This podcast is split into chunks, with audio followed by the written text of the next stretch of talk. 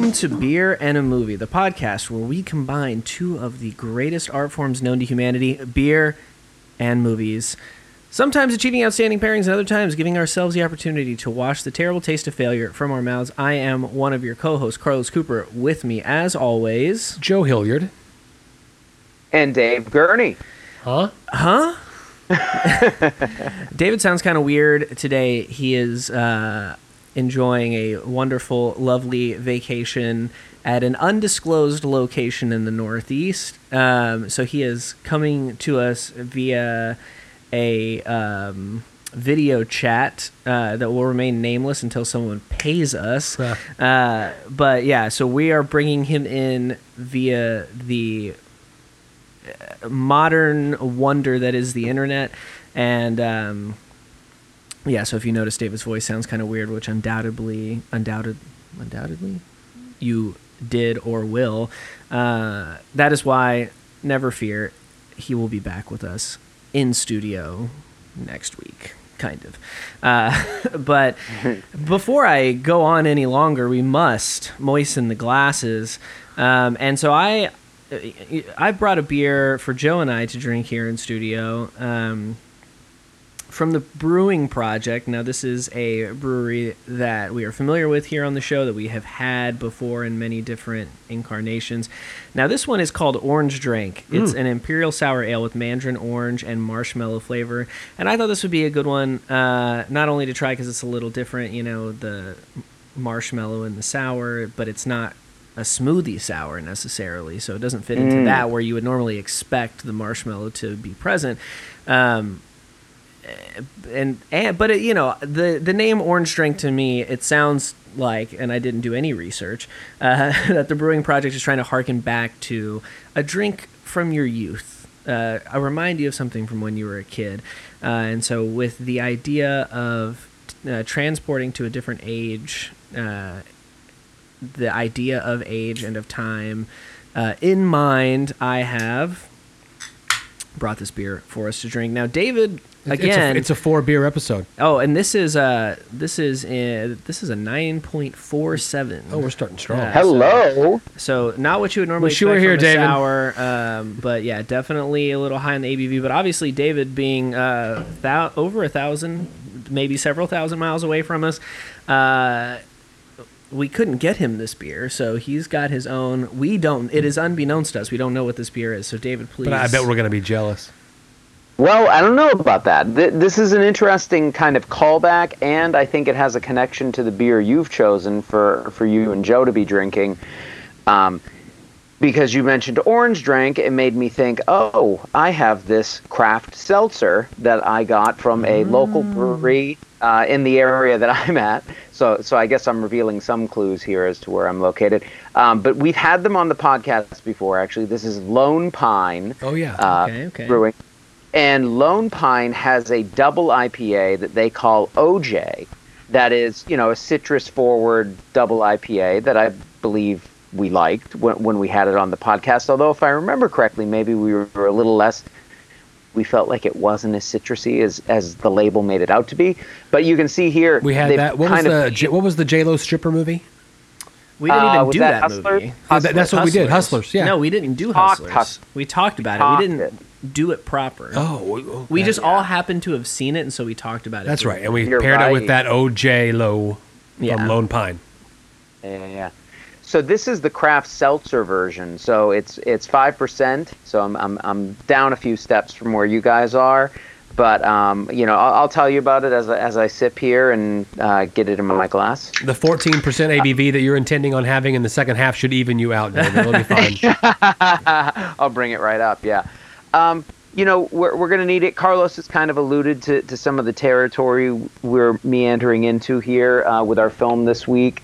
Um, you know, th- this was one that when we were looking at the calendar of new releases uh, for the summer, that I think all three of us had some level of interest in, um, wh- which was somewhat rare. You know, the, uh, we, we we we were really split on a number, but this one is um, M Night Shyamalan, who we have tackled on the podcast before. Uh, we, we looked at Glass uh, many episodes back, and along with that, kind of did an overview of his career, right? Yeah. I believe that's what Right. happened. Yeah, I think we went from signs through the happening into uh, you know all. Uh, I think no. I I think we went back. We- we hit a farther, bunch 'cause of 'em. I feel like I mean we had Yeah, both I I said signs, I meant Sixth Sense. Sixth Sorry, Sense, from the yeah. beginning. Yeah, Yeah. we talked about uh, Shyamalan for that full episode. I'm looking up the number of the episode now. Yeah, yeah.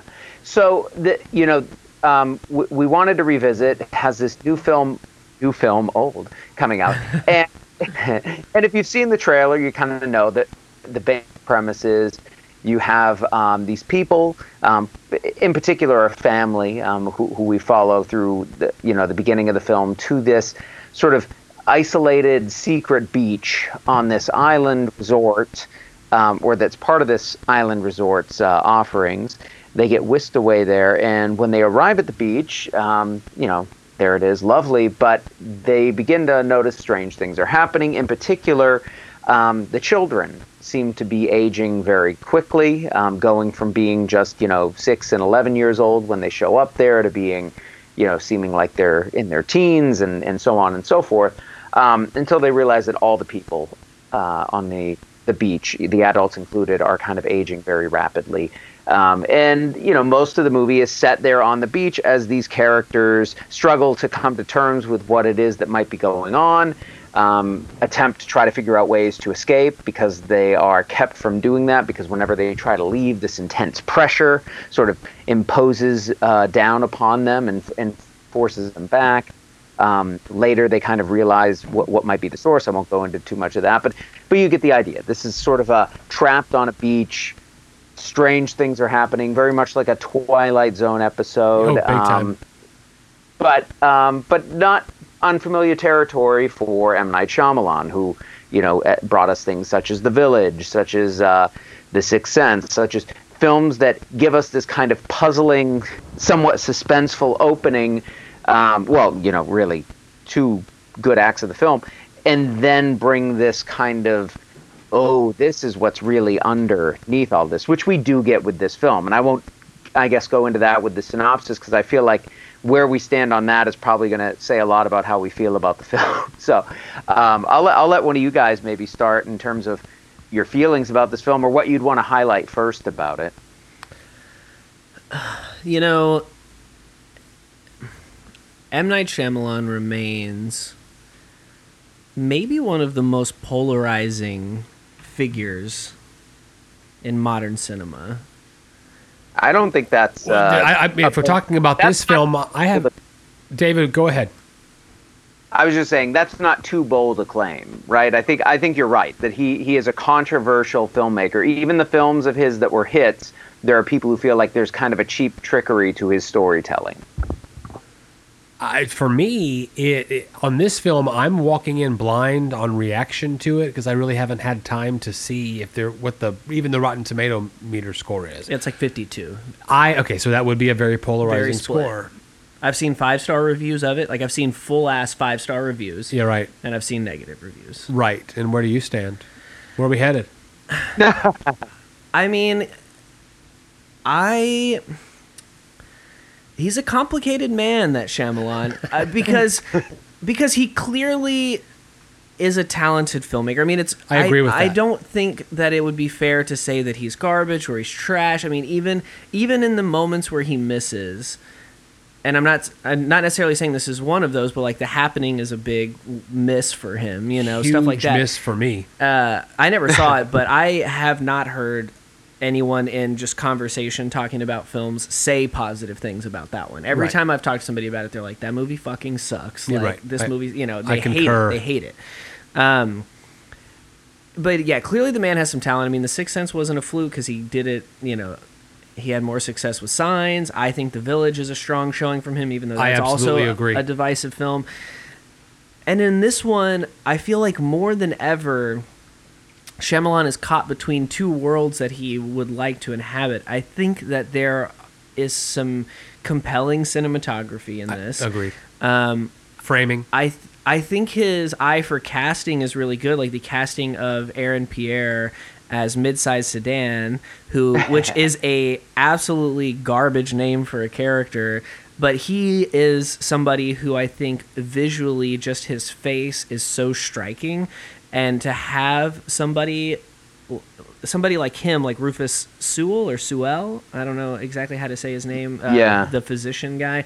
Um, I mean, these are people with very, I, I mean, I, specific looks, very striking features in their face, set in a location that is also very striking and that is Sure. also very visually compelling.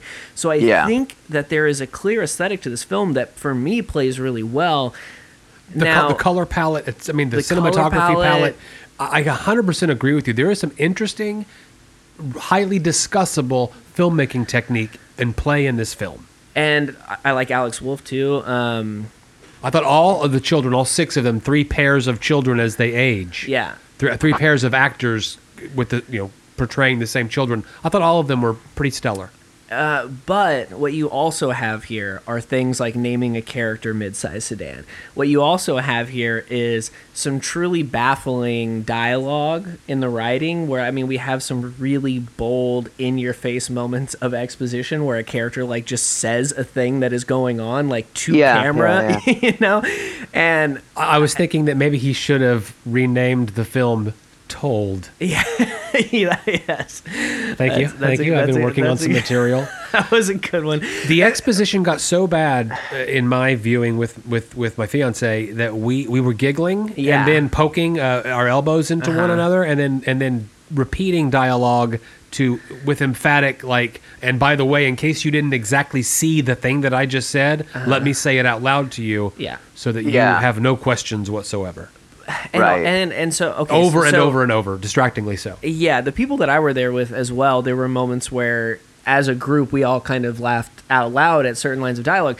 when I Um, don't think the director was asking us to I Well, okay. I disagree. No, I so- disagree. oh interesting So this is exactly where I'm going. oh here's the curveball But but to wrap up the cinematography aspect of it, I mean, there are certain things that he's doing. Like there's a scene with these like action figure kind of things where the camera is going back and Yeah. forth in like a TikTok grandfather clock, you know, to give you the time thing. And I think that's a little too obvious a move, a little too on the nose. Uh, and so I don't think it plays to the effect of, especially because the idea of like that pendulum swinging uh, as a time device keeping device is a little bit antiquated in 2021 and so i don't think it's going to play super well um, t- for for most people. But yeah he really is toeing this line between like super camp and like some and real seriousness because this is like adapted from a graphic novel that really plays into the existential dilemmas and quandaries Of that would take and- place sure, in yeah. this type of scenario. And so he takes that and then he kind of camps it up a little bit, but he my my issue with the film is that he doesn't go full tilt in either direction. He doesn't commit mm. to the camp, but he doesn't commit to the serious you know 20th century French philosopher existential hmm. crises that you would expect from from at least my reading of what the source I haven't read the source material but from what I've seen everybody say about it is that it lives kind of there and it explores more of the uh, um, sexual the rapid sexual development of the kids Sure. in a way that this one Yeah. doesn't get into as intensely it, it winks I'm- it at you it, it does. I mean, obviously that pregnancy is pretty like obvious of Right. like what happened. But, the exposition and the love scene was just yeah, you don't you don't see it, and they don't dwell on it in a way. I which- liked how they handled that. I, liked how. I did too. I'm certainly not. I that that part I didn't need No, I in didn't. a way. I wasn't mad Sure. that they kind of didn't focus Cut on that as much.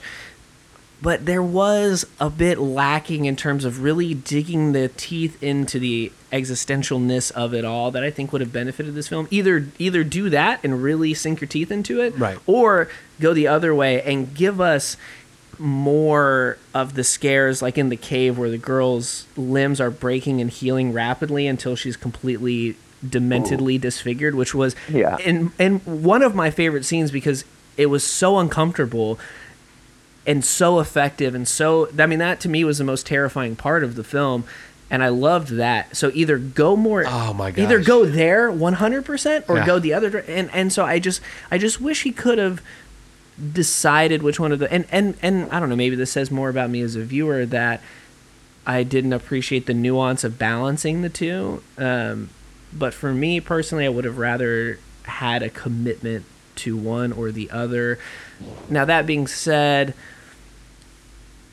I'm yeah, I'm real. I'm right in the middle of this one. I'll let I'll let, you- I'll let you. David, you got a curveball coming. I think. Um, for me, really? All right. For, oh, I- by the way, Kylie hated this movie. Okay, I- ranted Oh. about it the whole drive home. if I, I'm going to try to, I'm going to try to accurately quote the words that you just said, Carlos. That the uh, scene where the trophy wife of the doctor, who happens to be there, there's a doctor, there's a nurse, which is very convenient. Uh, the trophy wife is aging rapidly without uh, without her calcium deficiency medicine because I need calcium deficiency medicine. And when she learns that she's got a little hunchback, she goes, "Oh my gosh, my calcium deficiency," and and then she needed to order a shake because she has a calcium deficiency. It's This, pointed to us. yeah. this expository That one we needed hitting though. over the head. I feel like that one we needed. But then you said that the scene where her brittle bones, because of her calcium deficiency, in case you didn't catch it, was uh, were was hitting a rock, breaking, and then of course aging rapidly. The cells uh, wounds that we see, I think, Healing- kind of an interesting. rapidly. Visual when the doctor is going to do an emergency removal of a tumor, he mm-hmm. makes a slice and the slice instantly heals up because in the accelerated space that our cells are working in to age us, mm-hmm. clearly a wound would heal much more rapidly than in real life. Yeah. So that was a v- interesting visual. But this bones An interesting healing plot point, too. and then his match blowing out so that you can only hear cracking and screaming and and then every time he lights a new match, she's more and more of like a Twisted. a, a twisted puzzle. yeah. Was the most hilarious scene and the least frightening of all of them. I was doubled over in laughter watching that occur because all of a sudden there was this jolt of body horror seriousness that did not belong with the rest of the piece, and it was very hard to take it seriously. Also, Okay. not to mention that she is a huge caricature character. which which which a lot of them are uh, but you know I, I completely understand where you're coming from and i think that's a totally valid take on that particular sequence but for me one of the things that kind of makes it more horrifying is that the alex wolff character is doing something he very obviously does not have to do which is keep lighting the match and keep witnessing the horror and so for me I don't know. That kind of played into the tenseness of it all because you're just screaming at him, "Stop lighting the fucking matches, dude!" She can't find you. Um, Yeah. yeah, yeah, and Well, he keeps all right, doing it. but- David, we haven't talked talked in a while. Are you still on Right, the line? I, I certainly am. I'm just trying to readjusting to this, doing it via video conference. Try, trying not to talk when others are talking is uh, of, of uh, a prime importance. So uh, yes, invite me in, and, and I'll and I'll excuse me for not interjecting more. Uh, yeah, I I like this film. Oh. Uh, you're probably not surprised to hear that. Uh, in part because of its messiness. I mean, to me, M Night Shyamalan um, is a fascinating kind of filmmaker. You know, Carlos said that he's he's a controversial filmmaker, and I think that's true. Um, you know, it, objectively true. People are split on many of his films, even the successes. Well, yeah, there you go. uh, uh, even the successes are ones that, that people have trouble with. And I don't think he is by any means a perfect filmmaker, but I think he's a really um, unique one. Let's put it that way. I mean, he, I think, has, there's elements of Spielberg in there. You know, that was like the early tag, Yeah, he, you know, the he- early he did a big he he did a big obvious ripoff of the pull yeah, uh, pull focus shot in from, From Jaws, Jaws, with yeah. Roy Schneider with the the Right. wife. Yeah. yeah. Right. And I didn't. I, Um, I'm, I'm for, forgiving him. I would too if I could make a film like that on a beach. Makes sense. but but then there is this kind of um, self-awareness that creeps into his films and this one more profoundly i think than any of the other ones especially with the insertion of him as the filmer of what's going on on the beach uh, A bigger cameo than what he normally gives himself. much bigger he's in cameo. it quite a bit. yeah Has a much bigger lines. and and the I love those super far away uh, telephoto shots that you get of Yeah. him on the on the mountain ridge or what you know the ridge there where Mm-hmm. he's like looking down at them.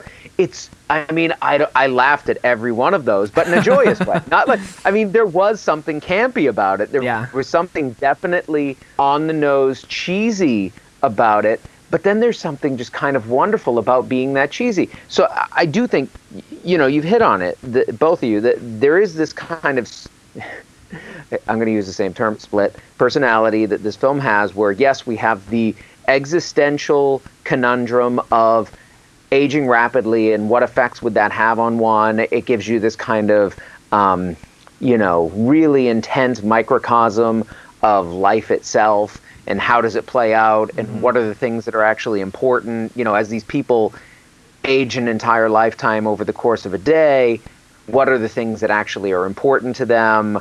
were they the same things that they were when they entered? Can relationships change over time? What yeah, I mean, yeah. fascinating set of questions. But that David, that would have been so much more. Hold on, ex- hold on, hey, da, da, da, hold on. Let me finish because then it's hard to interject. Go ahead, go ahead. I'll I'll, I'll uh, remember. Uh, the the other piece there is this kind of weird interest in like the sci-fi explanation of it all that we get at the end mm-hmm. that I think is you know sort of folded into this weird campy framing that he has of himself as a filmmaker telling us this story and kind of like I'm going to use the trappings of the sci-fi genre to legitimate telling this story that's really this kind of thing that's probing these things in almost a funny way. Now, I think there's a lot of missteps here, and I think prime among them is you know the very end of the film. I th- I thought I thought like if if they had chopped down like two to three minutes off the end of it, I think I would have liked this film a whole lot more. But um, You wanted it but, you slightly know, more well, open ended. Yeah, and I just didn't need that weird false closure of like we're gonna be okay. Yeah, You know, like, a- like the the- bow on it. Yeah.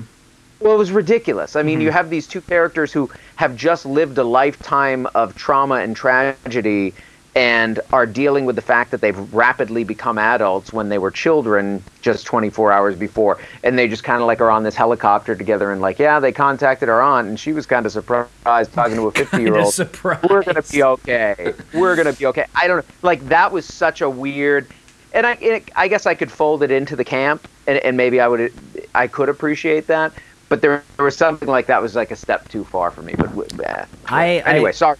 What, what what was you were going to say about when I was talking about it being the existential thing? Well, the, I uh, think the it all it, ultimately it goes back to two things. Number one, for me, I was very eager to see this film based on the trailer because I thought that the premise that was presented in the trailer and some of the horror elements that were shown was going to. I'm going to always give this guy a chance, always, because I have enjoyed so many, so many of his films uh, that in from in the past, and I know he can get there Uh-huh. So I was when we had our talk about what film to do. Do we want you know? I, I was eager to do this one. Um, I think that the knowing the trailer, seeing the trailer, the information presented in the trailer was required to get you in the theater, but it also hurts the viewing experience because some of those essential elements are already given, and you're waiting for the beats to come that now you know that you've already seen. That's a small point. The story here is great. The execution of it is so th- level three when if it had been level five or six depth depth how interesting would those existential questions david what the one that i reacted to earlier was do the things i worry about at the beginning and then when i'm how, how old were they 30 years older uh, the parents uh, by I the, think I I think they were saying that it was like a two years an hour, so 24 Two years an hours hour, would be yeah. about 48 years. Okay. So yeah, and their makeup they weren't aged properly for that but okay whatever They yeah, aged yeah. um, so But uh, no, th- yeah. But but wouldn't that have been much more of an interesting exploration with characters that had any dimension and none of these characters did zero. They are all caricatures sitting on that beach. All of them. The psychologist don't can't know. stop saying don't- psychologist stuff. The nurse that can't was- stop saying nurse stuff. The doctor is using the word laceration when in that company he would have learned prior to now to say cut. The cut that you have on your head is what is what you know. Yeah. Because you're not a doctor and I'm not at a doctor convention. I mean, Right. th- that was so uh, I, yeah, I unforgivable to I me. Think, I, I hear where you're coming from, Joe. I think that so what it many does missed me- opportunities. Well, I think what it does for me, bringing in the campiness and and the somewhat, um, you know, again, like I think you're right. Some of the characters are intentionally one-dimensional. Like, I mean, it's just there's well, no other way that to to me. The it. intentional one dimension of those main characters on the beach. Well, Why- like, he he wrote them that way. I mean, they aren't just like the actors didn't come up with that dialogue on the beach to say like these very obvious things to one another. He decided this is how I want to define these characters, and he's not dumb. I mean, I think he's a lot of things, but uh, dumb isn't one of them. Um, I think he knows that this is very on the nose dialogue that you're getting. But I think part of that is it brings in this kind of weird. Um, you know, I think it's his. It's like a Lynch move almost. It's like giving this weird unsettling. It's like, is this bad filmmaking, bad storytelling, or is it really? And, and you're kind of messing with that, and that's messing with you. And then this deep philosophical stuff is going on, and it doesn't feel so boring. Like if you had this done by a European film, and I'm this is something I never do, but I'm just like the European art film approach to the movie about people rapidly aging on a beach and and what it does to them is you know like people pensively looking off into the distance and like yeah. you know dramatic strings and like mm. that would be maudlin and overdone and it would probably turn me off because it's trying to be too heady this is like wait, this is kind of a goof. And then as lo- as I'm going along, I kind of re- no, actually, this is pretty profound. I mean, these people were about ready to get divorced, and really these problems were pretty over. You know, they overcame them pretty quickly in the span of this time that they've passed well, here because of this rapid. I mean, that was fascinating to me. That I don't think I've ever seen a film make that point, that story make that point to me that the problems that feel so big in the immediate present over time, if you can view them relatively, don't have the same kind of weight. I mean, it's something that makes sense, but I don't know that I've ever seen it pulled off in a well, film this way. I will tell you on the way home, Aislinn said the exact same thing. It's something I hadn't picked up on, and it was the notion of um, they find out over the course as they're rapidly aging that not only is the wife sick with a tumor that then rapidly expands and much must be ex, you know excised. Yeah, but, but she also uh, was they they were putting off telling their children that they would be separating after this right. trip mm-hmm. because they had grown apart. But then the, the, the, husband learns that she's actually had an affair. Then mm-hmm. at the mm-hmm. end of it, when uh, Gael is uh, half blind and she's half deaf and they're old now, he says, I don't remember what we were fighting about. And she says, It doesn't matter. Mm-hmm. And while Aislinn and I were tickled about the entire film and some of the really poor choices that were making us laugh out loud when it wasn't intended, in my opinion, uh, she did say, "Yep, yep, yep." And on the way home, she said, "I think the key to life is learning that with before you're 30 years later. That these things yeah. that we escalate." And, and yeah. infidelity is hard and all but, yeah. but but the but the problems that lead to those things they don't really matter let's do stay together because you know Let's stay together. I, was, not gonna sing. I haven't had enough beer yet. Loving you. I, no, I am so. Surprised. Here's the thing, David. I'm never surprised when you say you like a film that I don't back. like, but I am surprised about this one because, you know, it, it, it was bad. It was bad. It goes into the happening camp for well, Shyamalan, and he's got these weird I, categories where every once in a while you are going to get a horrible one, and this is it for me based on the criteria you're applying to it, I understand why you're arriving at your assessment, but I just think it's the wrong lens to view this through. I don't think this is. Uh, Shyamalan has proven to me he's not a filmmaker who I can go to with. I have to give myself over to him. I I just go along for the ride, go where he wants me to go, and this one felt like kept me entertained, kept me going, even when I was questioning the twist. Um, ultimately, I was fine with it up until those last few minutes, where where, where kind of like I said, went, went a little no too twist. pat for me. Oh, that's not true. Let's calm down there. There was, there was no mean, twist. we, hold on. There we, was a no. We knew they the were being up, observed. That we knew they were being observed for a reason. We learned the reason. There was no twist. Right. The only twist was that we thought they drowned and they didn't. And then when you go back well, to see that they didn't so drown, that's a twist. No, that's not a twist. That's let's go back and the the sweater gets to, get, get the sweater that's that's wrapped around the coral. We got it off the coral. That's not exciting narrative at all. There's no twist. No, I mean, well, we never not, believed yeah, they I, were dead. I watched. No, no I, no. of course, there was no twist. twist. Oh no, no, that wasn't a twist. The twist is like it, that, that they are doing this kind of medical research, and I mean spoilers, right? Um, There's and a greater they're good. justifying mm. it. Wait, but that they're dr- justifying it with this kind of ethical balance of sure. they are saving millions of lives. The few die so for the sake of the majority. They're sacrificing, and and to me, like, I don't know that he needed to do that, no. but.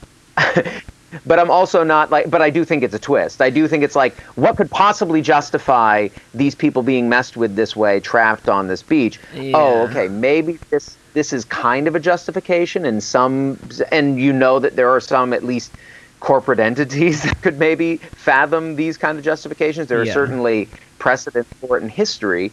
Um, so I don't know. I mean, to me, that that that was questionable, but it was a twist. Yeah, I think I think it's a twist. I think that if you know we found out that like the people that ran the hotel were some like satanic sadistic cabal of like whatever and they were doing it just to torment people that's more of an explanation that fits into the horror realm the twist of the the explanation that we get i think is more of a twist on what you would like expect from the horror genre in this particular uh, instance.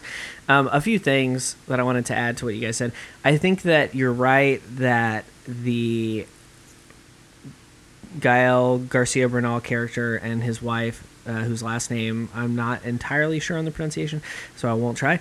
But I think obviously like their story is exactly what you guys were talking about. That like the problems in the now are not as big in the macro sense if you can look at them over a longer period of time. But also I think the interesting thing is that the doctor and his quote unquote trophy wife.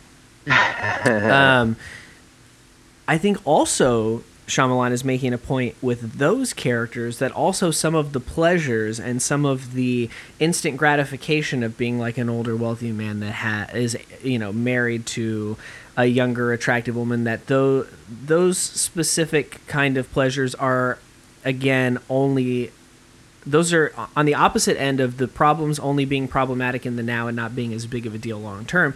Those pleasures are only pleasurable in the now and are Yeah. diminishing Less returns yeah. long term. And so I think that's an important al- part also of what's going on there. Um, and I think a point that he was clearly making that I would hate to get lost um, or overlooked. Um, I also kind of like at first I was a little disappointed with Rufus uh, Sewell's character um, or Sewell or however you say his last name um, because I know him to be such a compelling villain and have such a kind of menacing presence Yeah, about he was him. a little milk toast. But well, so what I like about it is normally he's a very uh, calculated, um, cutthroat, like vindictive kind of villain, where he is looking to cut you down and diminish you and stomp on you. And in this one, his villainry is outside of his control. It's something that he isn't choosing. And I really like that kind of play on his type um, because Yeah. it and and you know especially that when he is at his most villainous you can't really see him and so it takes away the kind of naturally menacing look of his face and so to do that with somebody that may not be like an iconic villain in the pantheon of cinema or anything like that. He's not like a um a fucking uh, uh, what's his name uh, from No Country for Old Men. Why can't I'm drawing a blank? Oh, Javier, Javier Bardem. Bardem. He's not like a Javier Bardem where we all know Anton him. You know, Chigurh. Yeah, you know, we know him from that. We know him from Bond. You know, we know him as this villain.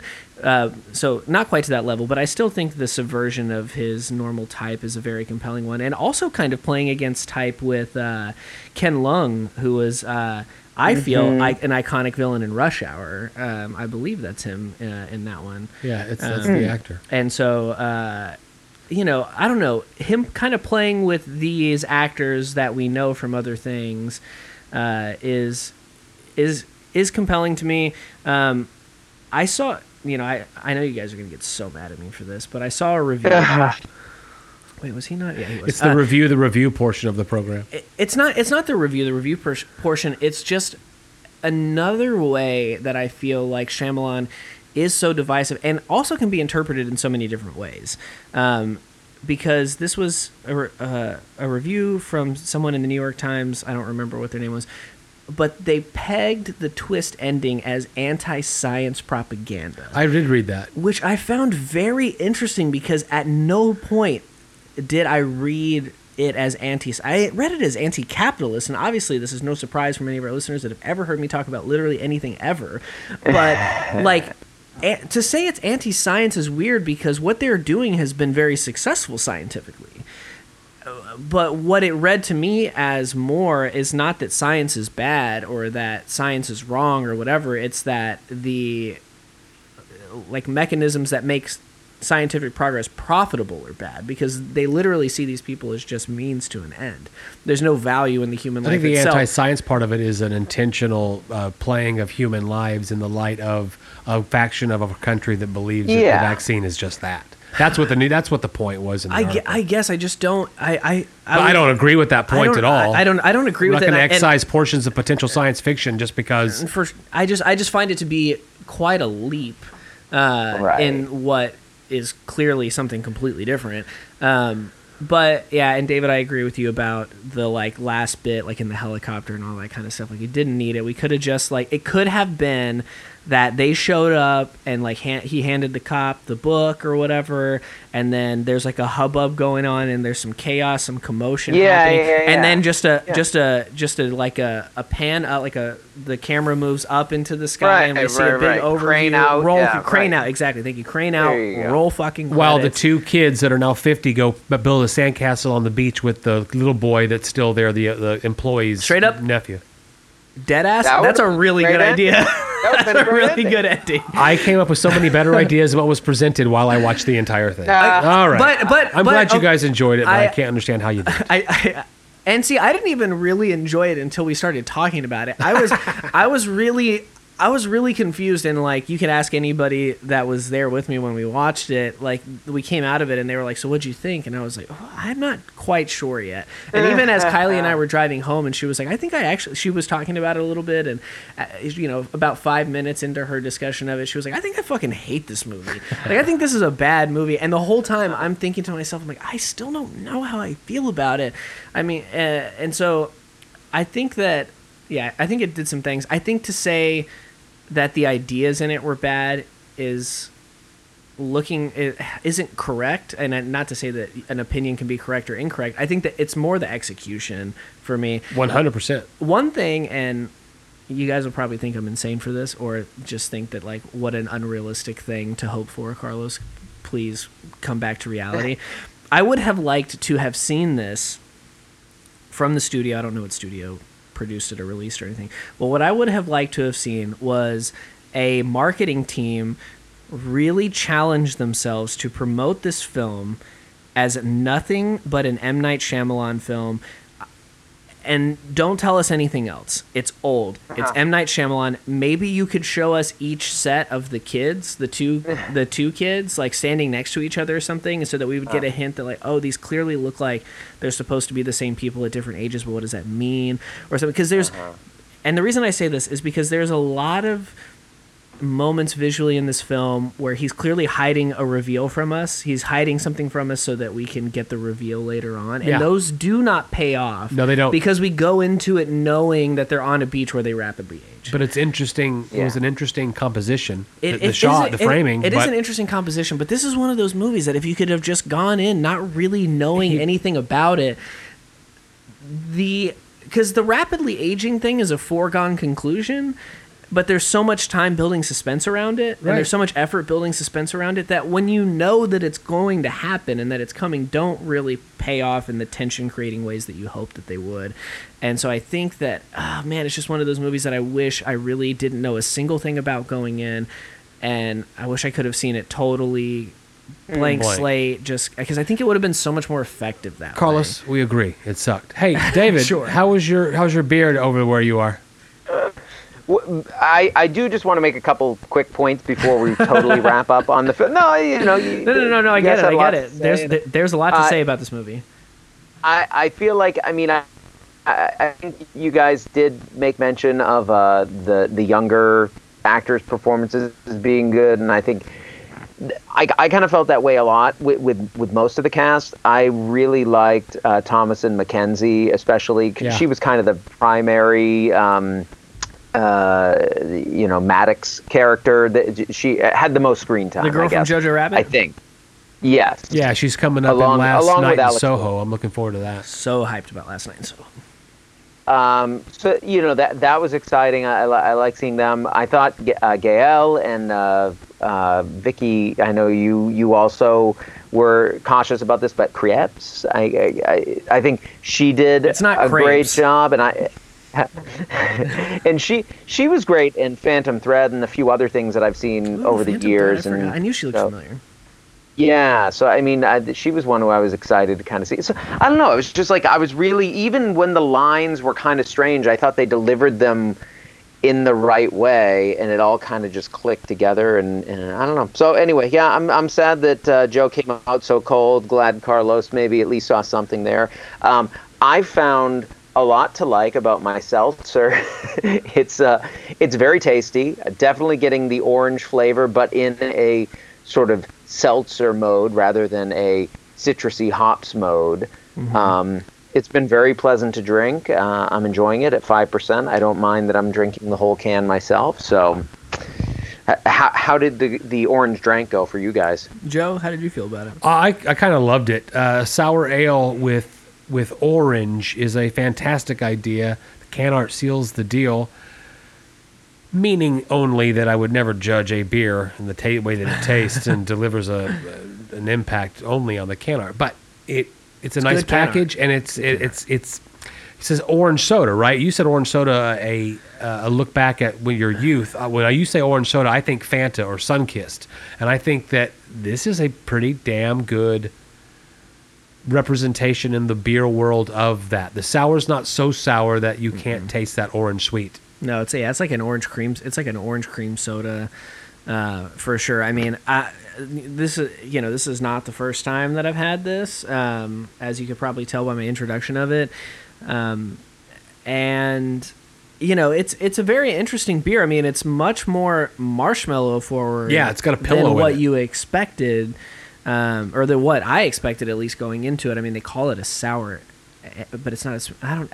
There and I also think that I've, I've had a lot of, of, of, beers, especially over the last year, with how um, huge the smoothie sour thing has been, uh-huh. where I'll get marshmallow build to me and I won't get a lot of it coming through. And in some cases, I want it in I want it more than other cases, like something that gives me blackberry, raspberry, marshmallow like ah, you know i want some of that vanilla sweetness in there. I want it to kind of taste like a kolache almost or something you know but i don't mm-hmm. like i sometimes it's buried under some of those more pronounced super in your face berry flavors. And and this one i mean they del- where some have failed they delivered on the marshmallow in a big bad way. They did. And i appreciate them for that. And then the orange is a little more subtle um, than the marshmallows um, I think Daniel good friend of the show, uh, described him as more of like an orange rind um, mm. than like a sweet, juicy kind of orange coming through. So I definitely enjoyed this one. Big part of why I decided uh, to pick it up this morning or this afternoon. It was like twelve thirty, uh, and uh, do it for the show. Um, so definitely good pick. Definitely a fan of this. As it turns out, fan of old. I think. I wasn't quite sure what was going to happen there as I was going in. So I was like, you know, I'm going to think it out as we go. It's I, I I love hey a film that can get that kind of reaction and, and got us talking that much. It's it's at least worth taking a look at. I uh, 100 percent believe that it's worth. Even if you come away hating it like Joe, you can go talk to others at parties now that we can get back. and, yeah, and tell them what idiots they are for liking. Sure, it, uh, sure, for, sure for liking it. So uh, when we get back, we're going to look at an unbelievably different film. oh yeah, entirely. Um, and yeah, I mean, I'm not going to say anything more than that. So hold on to your butts, people, because we're shifting gears when we return.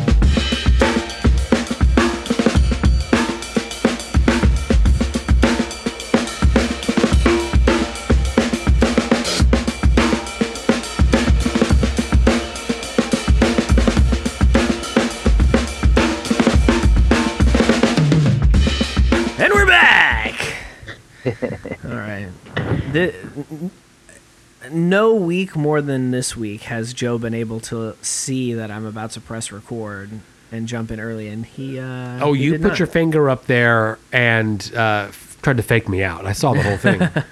uh, but he still let me have it. Um, we are going to get into beer du. I don't know what Dave's having, but beer dose. I should I should say beer dose. I'm excited about what we're about to have. Um, so we are having a beer that I've had once before, um, and actually, Okay, so I've had this beer before. It's been a little while. It's been at least a year, maybe more. Um, but this is from a brewery that you have heard us talk before. It is one of our top five, I would say, breweries out there right now. But it is one that is starting to get distributed uh, more widely here in Texas, and it is one that we have in the last few months been able to, I would dare to say regularly, maybe consistently, uh, get here in town, uh, and that is Ingenious Brewing Company out of Humble, Texas, in the Houston area. And this beer, uh, thank you, Daniel, is called Smart Cookie, and this is a bounty of cookie goodness, imperial milk stout with cacao nibs, chocolate chips, and more cookie dough than the nation's student debt, like a lot. 10% ABV, you know, I love it.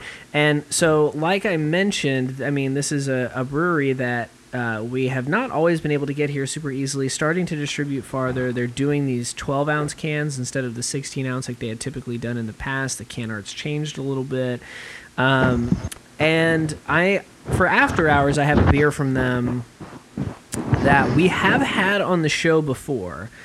And so I'm going to bring another can out in this new 12 ounce format in a widely distributed format. And I hope that we have enough of a memory Okay. of the last time we had it to be able to talk about a brewery that we love and respect and appreciate all the big, bold risks they take. The they swing for the fences and, And the see product. and see if that product can still maintain uh, its quality once a more wide distribution plan begins. Will you open it, please? that's that's that's that's patreon.com slash beer and movie podcast. five dollars a month gets you a bonus episode every single week uh, now david what uh, now that i've com- thoroughly agitated joe by taking so long to open the beer can, uh, what are you drinking I am drinking a beer that is a bit of a callback again to a beer that we've had before on the show. This is from Foundation. Uh, they, they are a brewery out of Portland, Maine. Foundation Brewing. Uh, we had them back on episode, I believe it was 79. Uh, we had their Storms of Saturn and their Purple Berry Jam, and that was our episode where we did uh, Holy Mountain. Uh, Oh, we- Oh, one for the ages. yeah. you were 10 episodes away from being perfectly tied into the film Yeah, but, eh, yeah, right, right, right, almost. uh, but but this beer is actually called Bumbleberries, my jam. So so kind of they, they have a few of these jam beers, you know, these fruited sours. This is a sour ale with blueberry, raspberry, strawberry, and milk sugar. So so some lactose in there, um, five percent. So I'm drinking these 16 ounces myself while, while I'm uh, in my remote location. So I'm trying to keep the ABV. low. ABV control. Yeah. keeping it low But big on flavor, I I hope. Yeah. Lo- low and slow Yeah. Uh, yeah. So we didn't discuss who was going to do this, uh, but I guess I'm going to since I'm Go the for one it. that's talking right now. Ju- jump in, jump.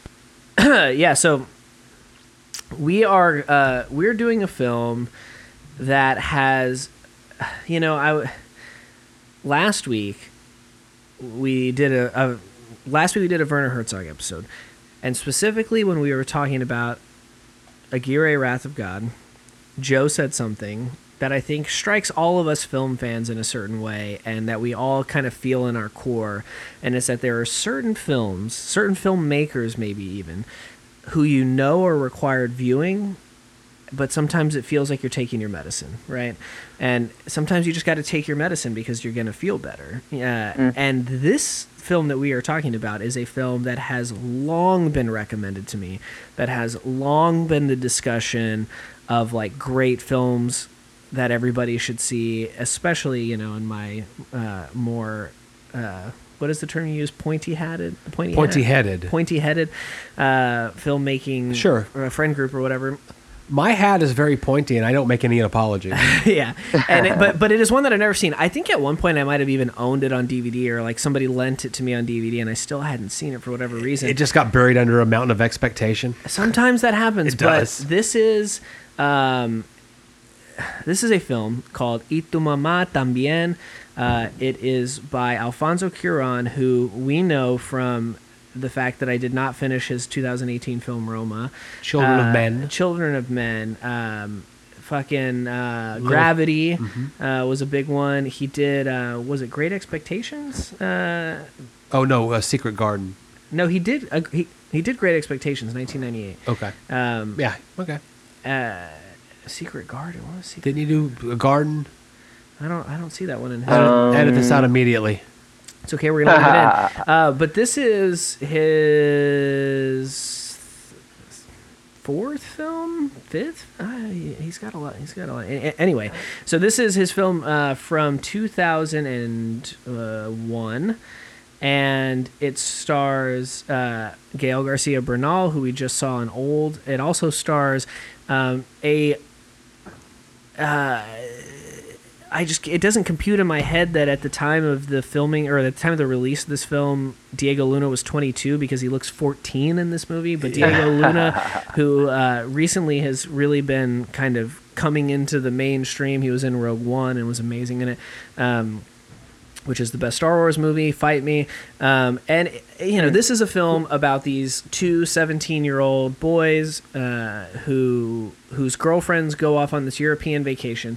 They're very concerned about their girlfriends cheating on them while they're away. Uh, But as soon as they leave, they have every intention of cheating on their girlfriends. And they meet this older woman Luisa. uh, Eloisa, who uh, is the wife of um, Diego Luna uh, Tenoch, uh, his cousin. It's his cousin's wife or his distant cousin's wife. Uh, his cousin's away, or but they but they really they tease her with this road trip idea to this fake beach that they've created, and then Well, this is the tie-in too. Don't don't miss the, the tie-in beach. Yeah, here. don't miss the tie-in with the beach too. Uh, secret beach. secret beach. In this case, that doesn't exist, uh, and So it does. though it does, as it turns out, Where you um, get to uh, have sex with someone who's old.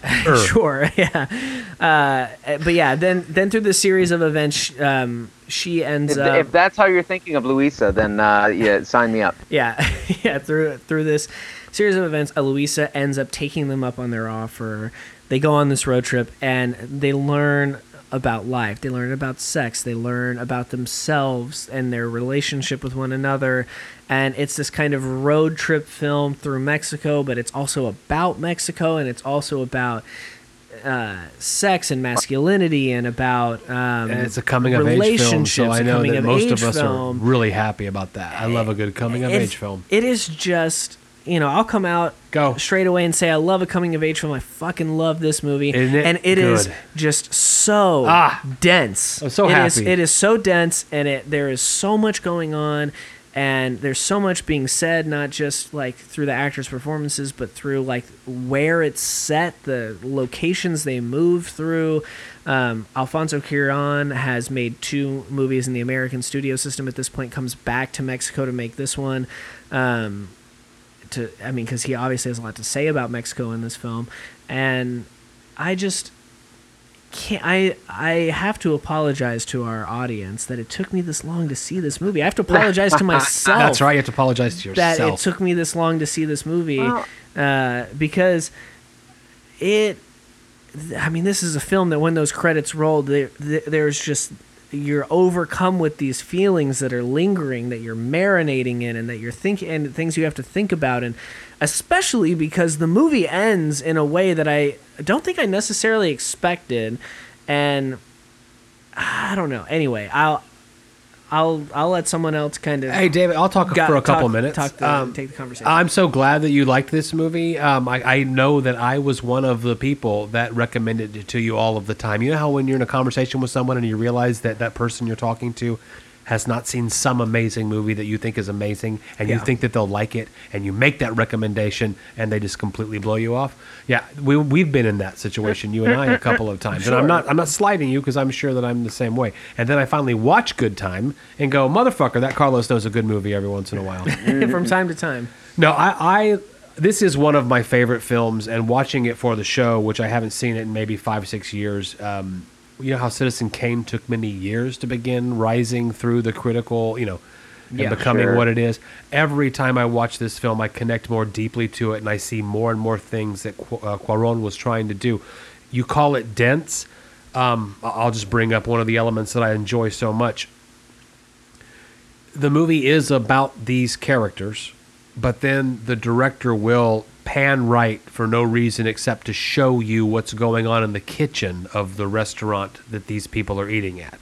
These pictures of everyday Mexican life from uh, the restaurateurs that I just described to politicians to the the omniscient narrator breaking in with a second of two or of silence I was gonna say, what a way to Yeah. introduce a narrator. I before mean, and after every time the narra- the narrator talks the film goes silent and now you and then you learn to expect Yeah. here comes some narration which which not to cut you off Go ahead. but is one thing that i just loved about this movie is that he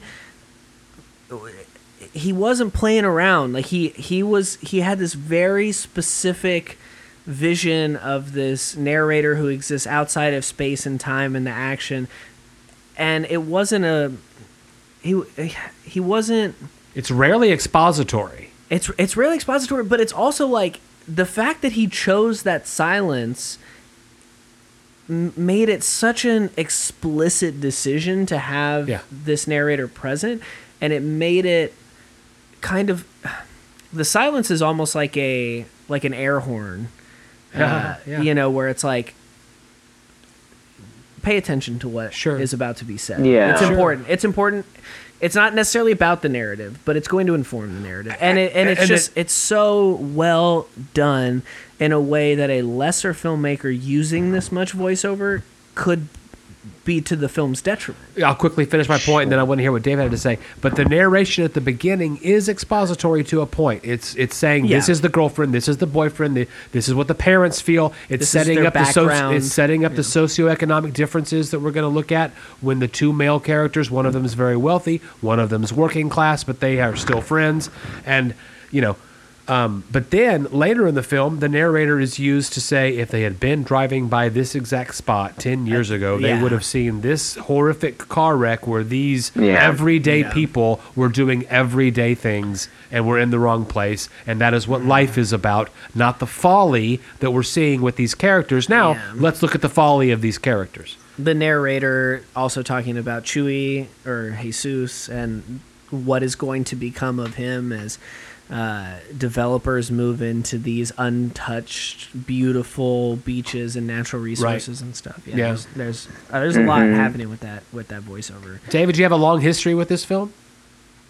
Yeah, yeah, I do. I do. I, I, lo- I love this film. Um, you know, when we were when we were searching for a pairing for old, I mean, there are other films that maybe would have made sense in terms of uh, being that kind of conceptual thing with the you know like the Twilight Zone kind of uh, concept. We But should have I- done I Cocoon, idea- but whatever.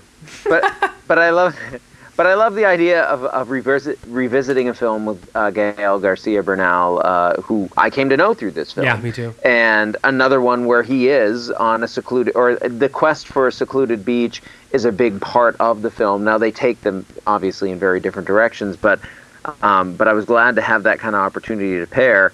And yeah, I mean, this is just w- what a great um, you know experience in film as a storytelling medium doing more with the story than a typical film does but not necessarily um, not boring you at all by doing that right? I mean cuarón the, the films that you talked about before and i don't, I don't even know if I, I feel like you left off uh, prisoner of azkaban which i think was probably the best of the harry potter films from at Was least that the ones before i this? saw No, it was the next film. It was the next film. yeah um, And when I said know- Secret Garden, I meant Little Princess. I just had a brain fart.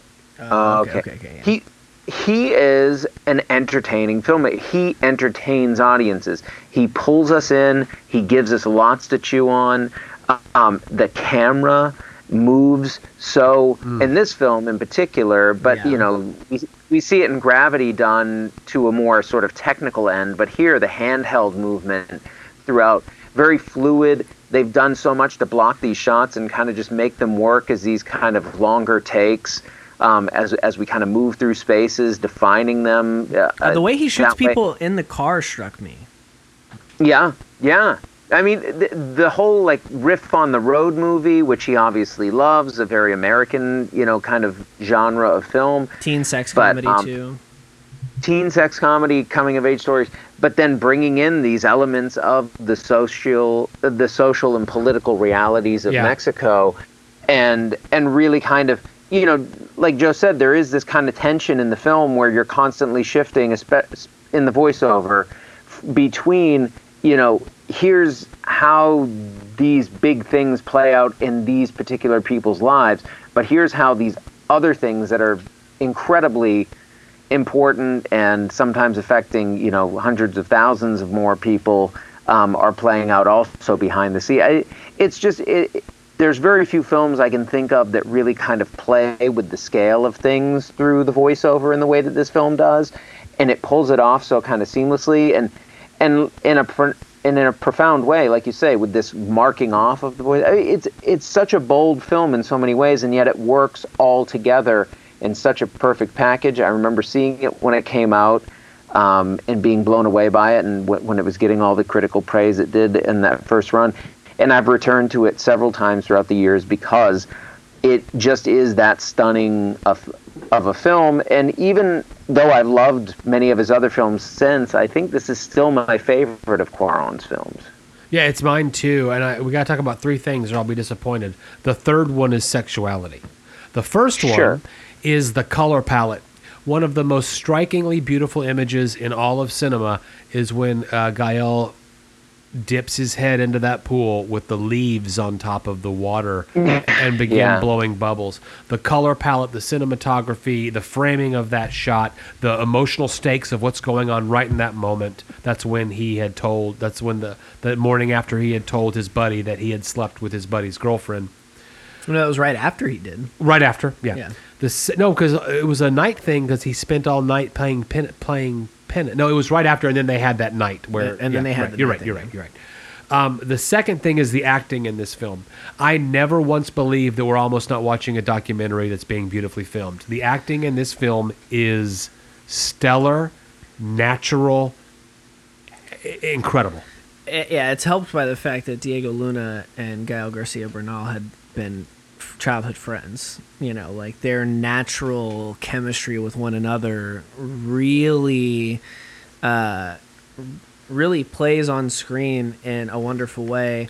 And uh, oh, when they trade uh, uh, tricking each other into smelling their their gift of farts, and that's at the very very beginning, and it sets up that relationship so naturally. Yeah. And me and my friends did that stupid shit, so I can completely relate to the the, the a magical storytelling of real everyday seventeen year old bullshit. Yeah, and that's and that's one thing about this movie that okay, so one thing about this movie is that it's you know he leaves America to make it because the American way of making this film is much more unrealistic uh, in a lot of different ways. Um, but what was the second thing you think that should be talked about? The, There was the uh, color acting, palette? the, The- acting, the acting. how natural Uh, it okay, was. yeah, yeah. You Uh, thought those were real people on screen. Yeah, and I mean The characters. more than anyone, I think that deserves just immense credit here is Maribel Verdú, I believe. Uh, the actress that plays Luisa. I mean, Are you talking about the most beautiful woman in the world? yes, I am talking about her. I mean, she is stunning, but also her performance in this movie is so electric. She's so um, captivating as an on-screen presence. I mean, she, despite the fact that this movie is largely about the two men and their relationship, and I don't know, it's hard to say that it's largely about anything, but she fucking anchors this thing. Every every scene that she is in, she is holding it down for this film. She is delivering such an honest, captivating performance in it, and I mean, be- there's so there's so much happening in this movie that I forgot until the very end that she went to the doctor. Right. Like by the time Oh. that comes back around again, I had completely forgotten that that Oh, happened. because yeah. she gets a one-two punch, and her the character gets a one-two character punch. does, yeah. She And- goes to the doctor. We don't know anything about that, and Yes. then her husband calls him, calls her drunk, and says, "I've cheated on The you." cr- and the Which crazy leads her into this adventure. and the craziest thing about it is when she went into the doctor and we didn't receive any information from it. Just the narrator. You just you see her walk through and you like a John Ford almost kind of through the doorway. uh-huh. I, I I knew as I was watching it, I was like, this is very important. Whatever's happening in there is very important. and we're gonna find out Yeah. about it. But then through the rest of the film, totally forgot about it until the very end. But I mean, for her, for her to be delivering this performance that is so informed by information that we don't find out until the very end, and just she's so convincing, she's so believable, she's so electric, and yeah, I just I don't know. This movie with a lesser actress in that role doesn't work to the degree that it does. But that being said, this movie is so much the sum of its parts. Like, I mean, it's so much that every single piece of it is executed to the highest level possible. And it's rare that you see a film that tries to do this much and is able to uh, execute every single nuanced aspect of it to the degree that it is. I mean, it is it is a it is a rare thing. Yeah. I think. Yeah, I mean, it, it you know it's a great film for all the reasons that uh, th- that we're sharing. It's I think a breath of fresh air when you sort of put it up against almost anything because it it kind of stands on its own. It it does so many things that you can definitely connect other films, but it's one of those true instances where you've put together all these different elements and you've created something truly unique out of it, right? And and and of its own sort, and something that I've never seen replicated. It it is a coming of age story. It is a road film. It's all those things, but it's also something something very different. Um, and it's and it's a heck of a lot of fun to watch. And I think it's definitely one of those films where if you're like Carlos and people have been recommending it to you over the years and you've just kind of avoided it, avoid it no longer. It's it's going to be a pleasure to watch when, once you sit down for it. Um, and I know Joe wanted to speak to the sexuality. I think this film was you Leave know, it to David to start it off. Slightly controversial at the time. Um, not controversial per se, but but something that people noted about it was the frank um, homoeroticism. Ho- I mean, outright, I guess, homosexual kind of uh, romance scene that happens right towards the end of the film, which you know is is part of the the guy's coming of age story to to to an extent, and the way that that plays out is interesting. It's kind of Um, a tragic part I- of their coming of age story. It it is it is, and I you know I guess as the years go on, and I see it repeatedly. I, I start to think like I'm I'm not entirely sure how I come away from it. Like if it's really they've been repressed and that, that there is this love that could have gone further between them, or was it just them misreading each other as be? I don't know. It, it to me Was I- I was don't the know if I look weekend at- so sensual that anything goes, but in the light of day of the next day? No, I think that I think that it's more the former than the latter. I mean, I think it is a kind of uh, repression. It's more of a. I think that there is like a certain undertone of like the exploration of bisexuality in this movie. Um, that, I mean, look, when we're talking about the sexuality of it, we're talking so much about. Um, Frank real co- frank real conversation.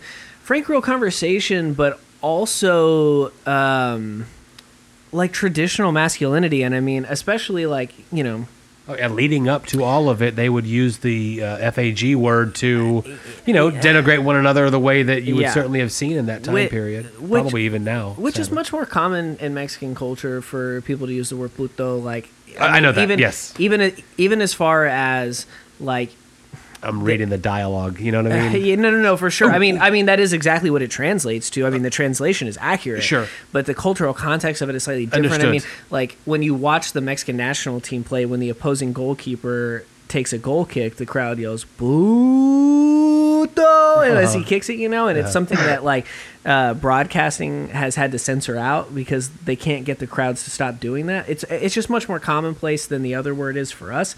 Not that that makes it any worse or better or any more They're in, a, they're in a different space. Um, but you know, it is like a cultural th- difference. Um, Understood. That um, exists, but I think that I think that there is so much in this. I mean, and you know, c- at least half coming from a Mexican family and being raised in an area that where is largely largely Mexican or Latino of some sort, and having a lot of friends that grew up in those traditional Mexican households and stuff. I mean, this idea of masculinity is a very specific one, and it's a very traditional one, and it's a very kind of machismo one. And there is so much of that in these characters, and there's so much exploration of what that means. I mean, just down to Diego Luna. I mean, the, literally, the film. uh, Since we're talking about sexuality, the film literally opens on a sex scene. Yeah. a bare-assed sex scene. Yeah, the know? first line of dialogue is, Ugh. Yeah, and and the whole time that Diego Luna's character is having sex with his girlfriend, he's asking her, "Are you going to cheat on me with an Italian? Are you going to cheat on me Promise with a French? me, Are you going to teach me." me? Are you going to cheat on me with a white backpacker?" And he's so concerned about whether or not she is or is not going to remain faithful to him. While at the same time, not only do we find out later that he has not remained faithful to her while they've been in the same place or whatever, but that he has no intention of remaining faithful to her over the summer. And so that there's this double standard that's involved in the way that, you know, traditional kind of hypermasculinity exists or is viewed. And then even moving on from that, I mean, their entire goals for the summer are to have sex with different girls at different parties and then chase down this conquest of Luisa, who's an older woman that, like, they don't think that they could really pull off having sex with her, but they're hoping that they can. And they're going to do what they can to try to figure that out. All the while, they're jerking off in front of each other. They're looking at each other's dicks, and like, there is clearly, they both clearly have some at least bias. I mean, they clearly like having sex with women. They clearly are attracted to women, but there is also this attraction to men that they both clearly have throughout the film. Or, or, But- or at least the understanding that between the two of them, which is all that we see, Yeah, there can there be something. a more open discussion and flaunting of even our own sexuality. And I think that builds to the end where they have this moment. But then I think that, at least for me, my reading of it is that at the end of it, they both sober up, they both look at each other, and they both realize what we have done and the feelings we have expressed to one another are not socially acceptable. That they won't go further. They won't, but it also kind of ruins their friendship that they have both. I think what ruins their friendship more than anything, because, and I really feel like this is what's happening here. I don't know if Cuarón has ever spoke on this, but because they both had had sex with each other's girlfriends, and at the end of it, they're laughing about it. They're drinking over it. They're joking around. They're hugging each other over the idea that they've that they're uh, as he refers to it, cum brothers, as we in America would refer to it as Eskimo brothers. Uh, If you say so. they're they're not mad at each other over it at the end of the film. When things get weird for them is when this that moment happens and they have this kind of homoerotic moment, I guess, or whatever, however you want to refer to it, when they kiss uh Uh-huh. during this kind of threesome that they're having. It's that. It's this idea that they have expressed this feeling towards one another that they have openly expressed their That sexual Luisa att- predicted. That Luisa. yes, yes, that she predicted. And And, so it's only once they've openly expressed their sexual attraction to one another that their friendship dissolves. And I think it's because there is a shame that comes with the idea of this traditional Mexican machismo idea of masculinity that that behavior is not acceptable, that lifestyle is not acceptable, and they know that because they have admitted it to one another, that they can no longer continue in their relationship. Well, and with all due respect, and I can't wait to hear from David because David, you are in the horrible end of a of this threesome, being long distance. Um, I, I I would think that it is unwise to narrowly say that is just a Mexican trait. I It- think the same thing it's- happens in it's it's it's not every country in No, no, no, it's it's not specifically a Mexican trait, but I mean, like but but, but yes, I, growing up where I have in my experience, I mean, I agree. this Understood. is a very traditional Mexican idea of Mexican. but there are plenty. Yeah, there are plenty But of no, it's- Americans that it's- aren't pursuing it's- things because of shame, guilt, and social requirement. for sure, Yeah. for sure, for sure. Yeah. All right, David, jump in here, my man.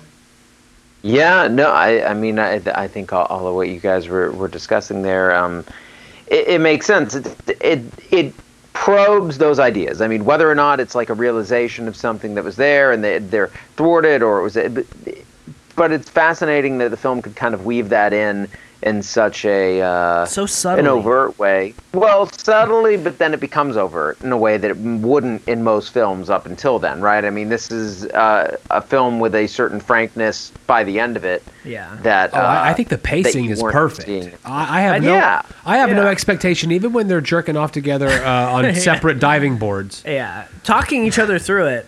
right? Or just uh, comparing their visual, you know, Rolodex Yeah. that they're currently using. Yeah. uh, I did not foresee that it would go to them getting physical, and then when Luisa Mm-hmm. begins having sex with him, um, I, I think the most notable, amazing part of it is how her maturity and understanding of sexuality that they do not have at their young tender age of 17. cripples them when they both, you know, ejaculate prematurely, and she's got the same. Oh God! Look, um, you know, after the first one does it, and the second one does it, and then, and They then both apologize. Watching them cripple themselves in that, I guess, coded requirement of being angry that you cheated on my girlfriend, this girl that I do not care about. You know, this Right. girl that I am cheating on myself. And, and, Right. and and the requirement of the bluster because you have offended my manhood and then how you're right carlos by the end of the movie it's just like we talked about in old none of this really matters Yeah. Yeah. And I think I want to say about the subtlety where David said it was very overt and I referred to it as subtle. I think what I was referring to subtly is the tension of the exploration of bisexuality. I don't th- like in an American film it, would, it would have been overtly stated like and then after their uh, sordid night together they could never look at each other the same way. That's what the narrator would have Sure. said in an American film. And in this one it's, it's handled with much more tact and with again much more subtlety Directness. and nuance. Um, i think it's direct in its indirectness yeah, they had they th- this was the last time they would see one another it's a it's That's a it. show don't That's tell need to know. situation Yeah. in this one for sure. i'm so glad we picked it david what a good call yeah, it's very Yeah, it's a great film to revisit. agreed. Well, I would mean, we revisit any of these beers he said say, looking is, for a segue is there any more? I, I, I just feel like there's so much. Oh, oh, to no, we could chew on this with- I mean, for- you know, yeah. that I would hate to leave any stone unturned, but I, Ah. but, but, but I, I do think that we really got to a really in a in a um, efficient way sunk our teeth into like the Carlos, are there films that you remember watching a second, third, and fourth time and seeing different, more, more, uh, more layers, more weaving together of a, of a much more vibrant tapestry? But it requires future viewings. Because as I said at the beginning of our talk here, watch this again. Did Kylie watch it with you? Watch it with her. She did watch it and really liked it Yeah, as well. Watch it Um, again in a couple weeks when you've had time to, Yeah, you know. yeah the only things i can really think of are off the top of my head at least are not ones where i was discovering new things about it. I think it's ones where repeated viewing kind of changed my perspective on it. Um, like we talked two weeks ago about dogma. At first when i saw it originally i was like oh this is such a funny mockery sending up of organized religion a ridicule of it. And then as i real as i watched it more and more i was like oh no there's a certain reverence for organized religion that this film has that I didn't Right. Like understand originally. And the same with High Fidelity watching it as a scorned, love struck you know, 16 year old or whatever. I was, Sure. like, I was like, yeah, man, I understand Rob. Like, I, you know, me and Rob are the same. And then, and as I grew older and watched it more and more, I still have the same love for the film that I did back then. But I realized more, oh, Rob's a fucking dick. Like, Rob is not the hero of this uh, film Right. uh, that I thought that he was. Um, so, yeah, I don't know. I that is a question I was not prepared to answer. Well, it's okay. It was a rhetorical Uh, question. I'm glad you answered that. I answered it was anyway. more about watch this a second, a third, a fourth time. oh, this is 100% going to be one of those films that at least once a year gets put on at Yeah. some point. Um, You want to see I- the most beautiful woman ever uh, once a year, minimally. Yeah. Right. I'll the- I'll just I'll I'll th- throw in that to me I said earlier that this is my favorite of his. The only one that comes close is Children of Men. Th- Oh, those yeah. are the two would sort of compete for the top spot. I've never seen I, Children of Men. Oh my God, we've Oh, done we'll this episode all wrong. that in the I liked Gravity a lot though. Like, I no, check really out liked Children of Men, um, and then Google the thing about how they shot the car scenes because you talked. Who one of y'all talked about car scenes in I, this d- I, film? I did, yeah, yeah, Yeah, yeah. Uh, yeah, interesting, interesting. Uh, Yeah, uh, I think the only thing that keeps this movie from being one of those just like comfort movies you put on, Uh-huh. like, oh, I can't think of anything to watch. I'm gonna put on this movie. the crying. No, no, just the language barrier. Yeah, because true. it's not something you can really casually have on in the background as a non-Spanish speaker. It's something that you know you have to really be paying attention. And and honestly, I I, I rented the version that came with the English subtitles pre-printed. And there are some scenes, especially in the car, when they're talking, where the subtitles are moving at such a rapid pace uh, that it's almost hard to keep up at times. Um, Yeah. And so that that even I was I was feeling it, and I wasn't gonna say it to like show my hand and be the fucking dumb shit that I am. Uh, but even my much smarter than I wife, uh, Kylie looked over at me and she was like, "These subtitles are going really fast," and I was like, "They are going so fast right now. Like, uh, it's like you know they gave you like three seconds for like a full sentence, you know, whatever." Um, They, they were, but they were talking fast. Got to keep as up. soon as I learn how to speak Spanish, this will be a comfort movie for There me, you where I can just put it on and. Uh, which is a thing that I would like to do in my life at some point. Will this be a comfort beer? He said, uh, looking again. Oh yeah, one hundred percent. This beer is delicious. Now we're having the smart cookie from Ingenious. Uh, I don't remember all the ingredients, but it's uh, Oh well, I'm glad that you asked, Joe. It's cacao nibs, chocolate chips, and cookie dough. They're trying- And uh, uh, how much cookie dough? Uh, as much as the nation's student debt. Like oh a lot. god, a lot. Um, I, I loved this beer. Um, fucking for delicious. reasons I might go into during our after hours. I didn't have very much of it, but I wish I could have. That's a 10% ABV on a beautiful stout that's completely balanced with all of the flavors promised and all of the flavors delivered. Yeah, 100%. Ingenious knocks it out of the park again. I was at a beer share earlier, a bottle share earlier today, which I'll also talk about in after hours if you guys will indulge me Shouts out Lazy Beach. shouts out, lots of shouts out. Um, and someone was saying that I was asking a couple of brewers that were there that have prof- uh, that own breweries here in town. How how much do you consider the ratings given to you guys at uh, Tap Hunter, Beer Advocate, those kinds of things? Untappd, yeah. Untappd, certainly. And um, one of them said, "I'll tell you off, Mike."